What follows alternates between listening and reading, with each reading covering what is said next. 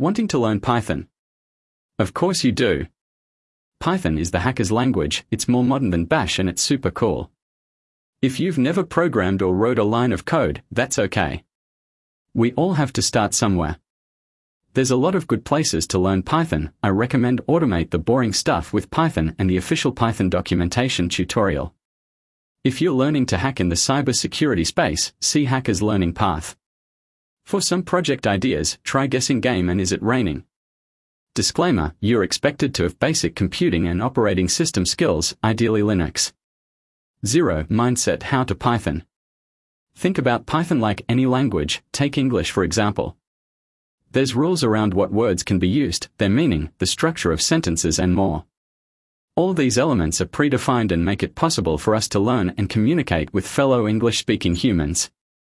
Python is the same concept, you need to learn the rules, meanings and structure to communicate, or create a program. Instead of humans, programming languages like Python are designed to communicate with computers. A couple of other notes, programs are a series of instructions, programmers don't need to know much math, you're never too old to learn programming and programming is a creative activity. 1. Setup starting with Python. Start at python.org and download the latest version of the language, then use the beginner's guide to see the options at work. Next, download a code editor, aka IDE. There are lots of options out there. I recommend Visual Studio Code. For more on Python, see Python in Visual Studio Code. Once VS Code is installed, install some extensions, use Ctrl plus Shift plus X and type Python. It should be the first search result. Just double check it's the official extension from Microsoft. While you're there, optionally install Beautify and GitHub. Okay, let's set up your folder. Structure, press Ctrl plus KO, create a new folder wherever you like. If you're unsure, go to Documents and call it Intro to Python, Mr. Ash. Now, let's create your first Python program, press Ctrl plus and to create a new file, then name it hello.py. The py is the Python file extension, VS Code will automatically detect it's a Python file and save it as so. Now, line 1, type out print, hello, world. This is a tradition in programming. We'll break down what is happening, but for now, just type it out and hit Ctrl plus S to save the file. Let's execute, or run, our new program and see the output. Type Ctrl plus, that's a tick back, it's on the top left of your keyboard, to bring up the terminal. Type Ctrl plus Shift plus P to show the command palette, then type Python run and hit enter on Python, run Python file in terminal, thanks to this article for your help. Your output should be the following. If something is wrong, that's okay, welcome to bug squashing. There's something wrong with your code, it's not running as intended, it may be something small, like a spelling error or depending on the size of your program, an entire misconfiguration. If all is well, great. Your first program is complete, congrats. The program you just built is using is an expression with the function print with a string value. I know this doesn't mean much right now, just stick with me. Python has built-in functions, they are like pre-built programs inside your program. It allows you to not have to write everything from scratch. So, print is the function that prints out, it's followed by brackets, anything inside those brackets is considered an input for the function. In this case, we've passed hello world and now this is a string, one of the most common data types. We'll talk more about data types soon. Think of a string like a normal sentence, a mixture of characters including letters, spaces and or numbers. You could put almost anything into a string, just make sure you have formatted it as so, string goes here. Okay, still with me. Great. 2. Basics Core Python Elements Okay, to see Python in action, we're going to change it up slightly.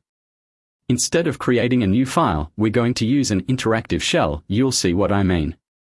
Bring up the command palette with Ctrl plus Shift plus P and type Python start, then select Python, start REPL. REPL is short for read, eval, print and loop, read more if interested, and thanks to this article. It might take a second, but you'll notice the terminal change, this is the interactive shell. Try your previous program, now all in one line print, hello, there and hit enter. You should see your string printed on the next line. If you're wondering, you don't write complete programs here, this is for testing purposes and learning, like us. Okay, type a new expression 2 plus 2 and hit enter, I bet you can guess the output. Let's break down what's happening. This expression includes two values, 2 and a single operator, plus. The two values have an integer data type, more on them soon, I promise. Python evaluates to a single value, in this expression it's 4, but no matter how complex a Python program is, it always evaluates to a single value. You can always make a value evaluate to itself, simply type 2 and hit enter. For more, see using Python as a calculator. Okay, so let's learn some more elements that make up Python. We'll do this by writing another small program. You can switch between shells or terminals by selecting Python on the right. The best way to start is always with pseudocode. This is like a plan or outline for what you expect the program to do. Say hello, ask for name. Print hello with name. So here's the following program. Print hello world hash print hello. Name equals input, what backslash backslash s your name. Hash asked for name. Print hello plus name, hash say hello with. Name. Don't forget to use the command palette to run the program, Control plus Shift plus P and type run.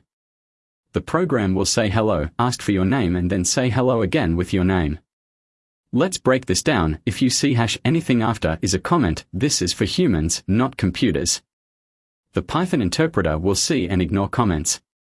Next, on line 2, name is a variable. We could call the variable any title, but because the word name easily describes what's stored in the variable, it's a good title for it.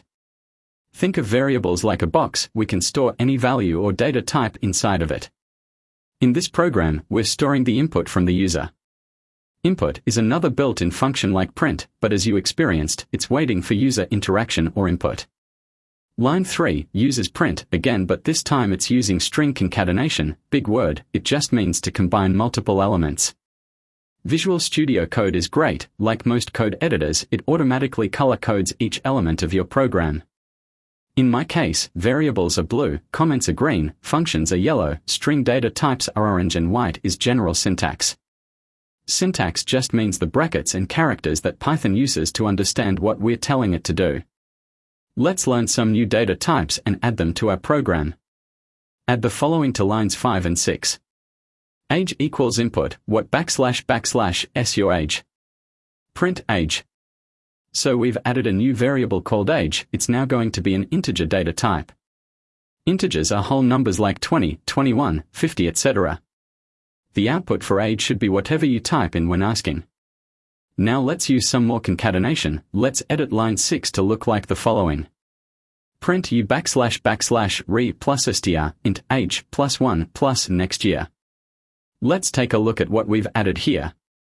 We're using two functions inside of our print function, there's str and int, these are known as conversion functions.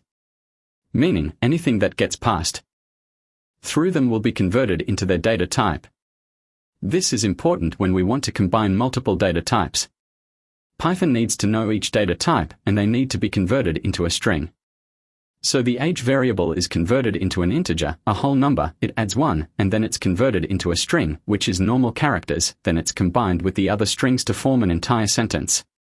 Remember, Python always evaluates to a single value. In this case, the sentence of strings is the entire value. It seems complicated at first, but after a few tries it makes more sense, don't worry if it's not all sticking just yet. 3. Basic projects, coming soon. This is day 21 of Hash 100 Days of Hacking. Subscribe to the newsletter for updates and if you have feedback, message me via Twitter. Happy hacking!